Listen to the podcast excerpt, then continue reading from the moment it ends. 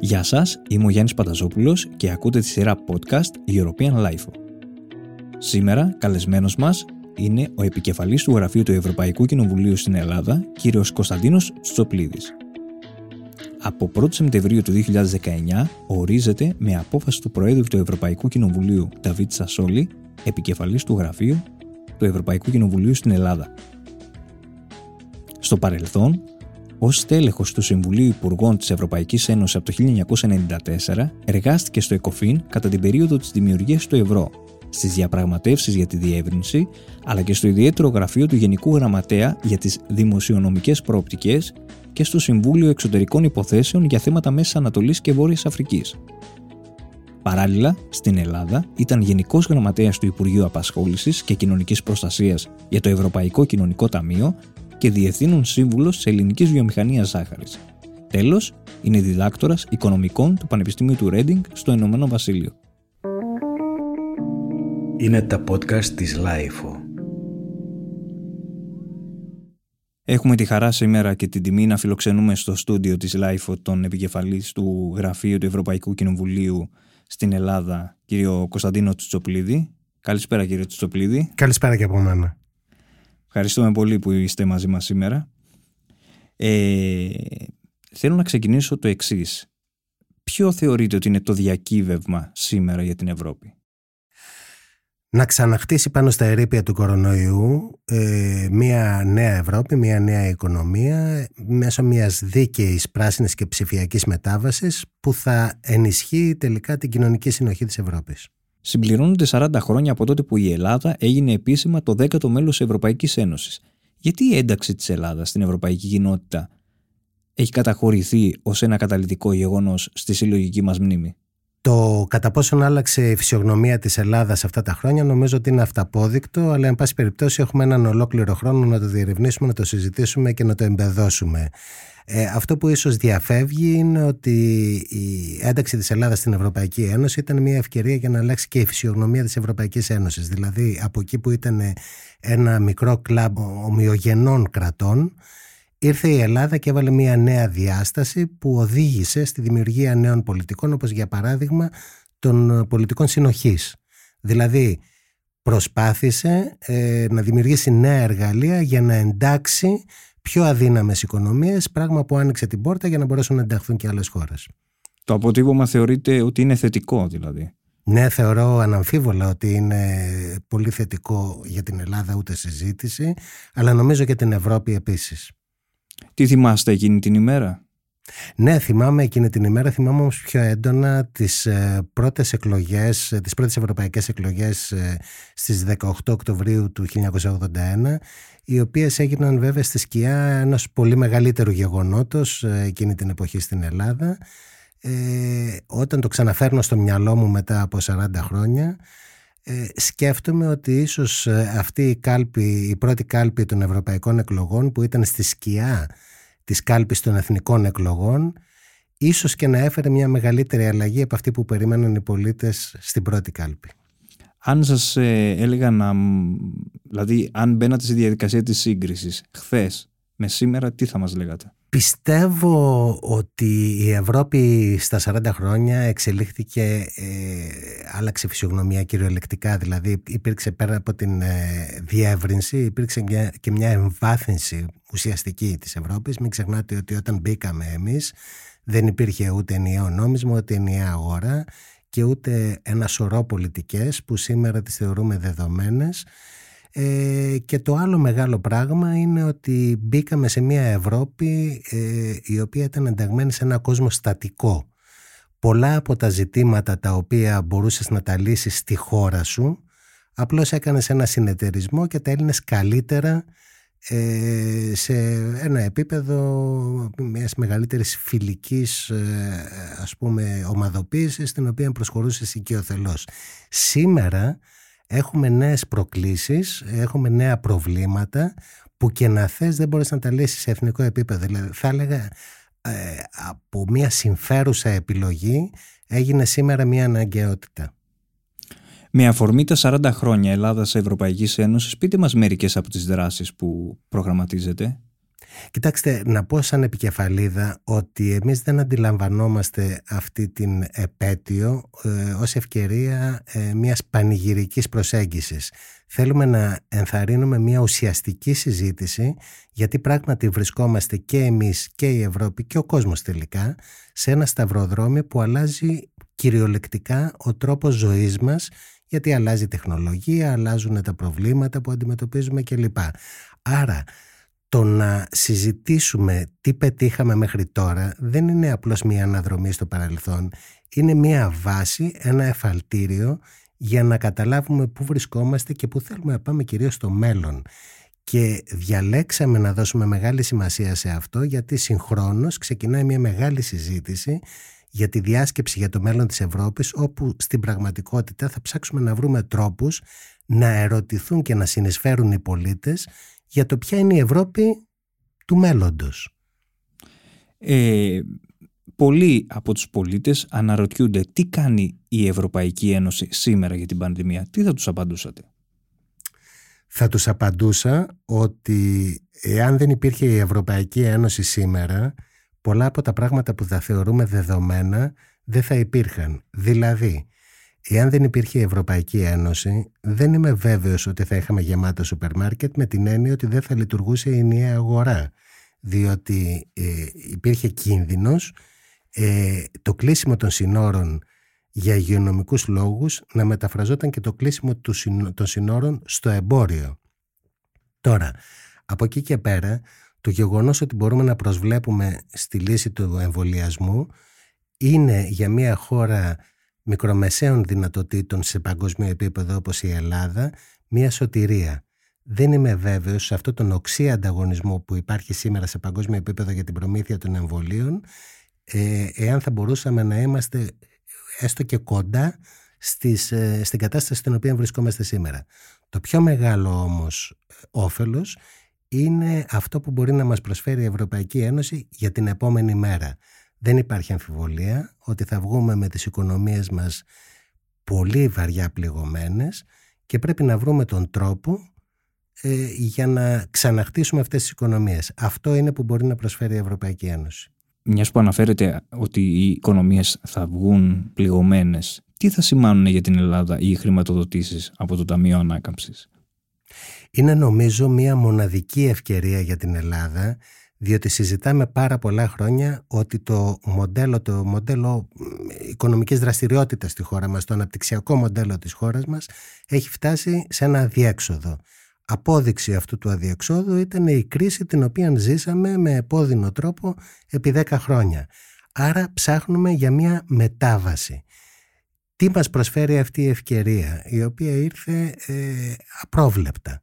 Μας προσφέρει όχι μόνο τα χρήματα για να χρηματοδοτήσουμε αυτή τη μετάβαση, αλλά και ένα νέο υπόδειγμα το οποίο θα είναι συμβατό με την ομάδα στην οποία ανήκουμε. Αυτό που σας είπα λοιπόν αρχικά.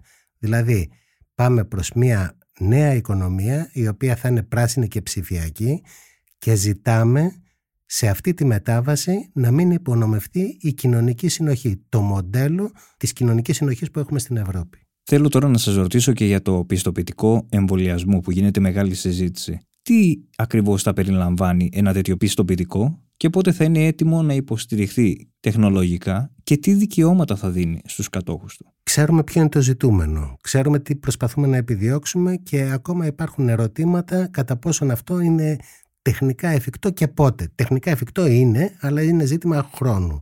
Τώρα, τι θέλεις να μας δώσει αυτό το πράγμα, ένα σύστημα που θα μπορείς να επιβεβαιώσεις σε οποιοδήποτε σημείο της Ευρώπης βρίσκεσαι εάν ο συγκεκριμένος άνθρωπος είναι όντως εμβολιασμένος ή αν έχει περάσει τον COVID με τρόπο ώστε να έχει ανοσία.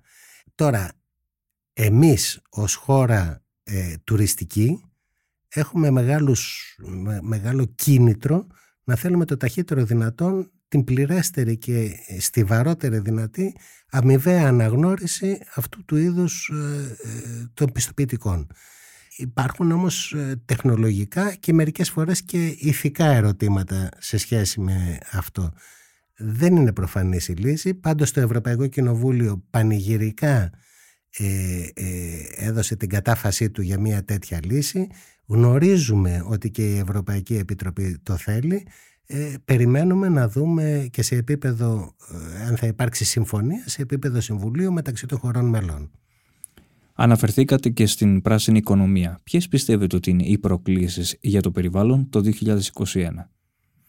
Βρισκόμαστε ήδη ε, σε έναν δρόμο ο οποίος έχει ξεκινήσει. Ε, δηλαδή, ξέρουμε που θέλουμε να πάμε. Θέλουμε να πάμε ε, το 2050 σε μια Ευρώπη η οποία δεν θα επιβαρύνει πια το περιβάλλον.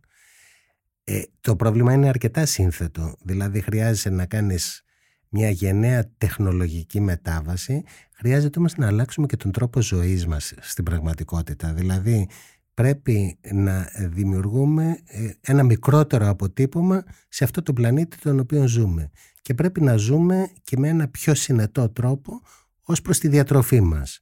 Όλα αυτά τα πράγματα τα οποία βρίσκονται σε ένα επόμενο στάδιο από τα περισσότερα μέρη του πλανήτη εδώ στην Ευρώπη, σε επόμενο στάδιο δηλαδή πολιτική συνειδητοποίησης. Οι πολίτες το ζητούν, το αποδέχονται στην πλειοψηφία τους αυτό το πράγμα, διότι αποδέχονται ότι υπάρχει πραγματικός κίνδυνος.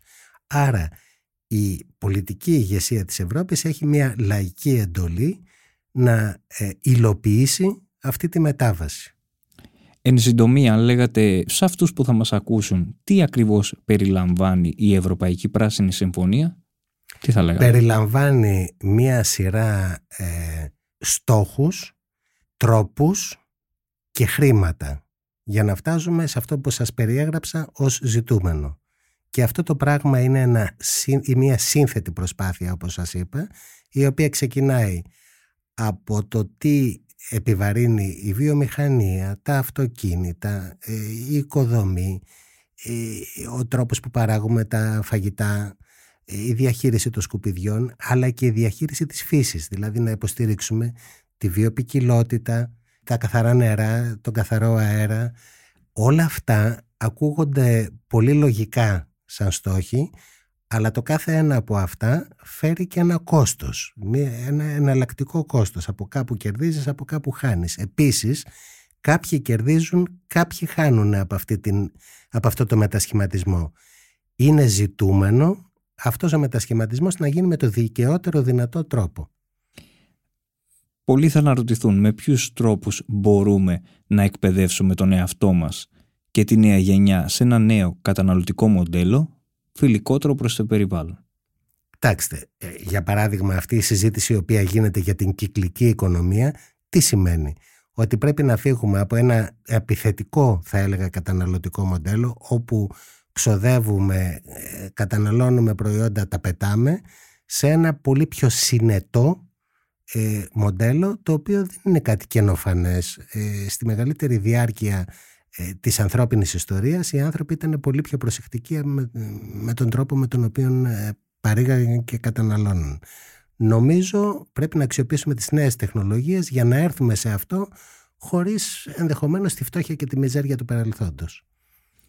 Ένα άλλο θέμα που θέλω να θίξουμε είναι η ψηφιακή μετάβαση. Ποια θα είναι τα ωφέλη πρακτικά από την ψηφιακή στρατηγική της Ευρωπαϊκής Ένωσης. Προσπαθούμε, νομίζω ότι η ψηφιακή μετάβαση ίσως να αποδειχθεί ε, η λύση σε μια άλλη εξίσωση του παρελθόντος. Δηλαδή ε, βλέπαμε μια συνεχή υποχώρησή μας σε επίπεδο ανταγωνιστικότητας με τον υπόλοιπο πλανήτη διότι είχαμε άλλα κομμάτια του πλανήτη όπου είχαν ένα μοντέλο πολύ λιγότερο προστατευτικό προς τον κόσμο, χαμηλούς μισθούς, ε, παιδική εργασία κλπ. Ε, στο οποίο εμείς δεν μπορούσαμε να ανταγωνιστούμε χωρίς να κάνουμε θυσίες που είναι μη αποδεκτές σε εμάς τους Ευρωπαίους για τον τρόπο με τον οποίο ζούμε η ψηφιακή μετάβαση μας δίνει τα εργαλεία να ξαναγίνουμε ανταγωνιστικοί διατηρώντας την κοινωνική συνοχή μας. Ε, διάβασα ότι η χρηματοδότηση της Ευρωπαϊκής Ένωσης για την έρευνα και την κοινοτομία όσον αφορά την τεχνητή αυξήθηκε σε 1,5 δισεκατομμύριο ευρώ, δηλαδή αύξηση 70% σε σύγκριση με την προηγούμενη περίοδο.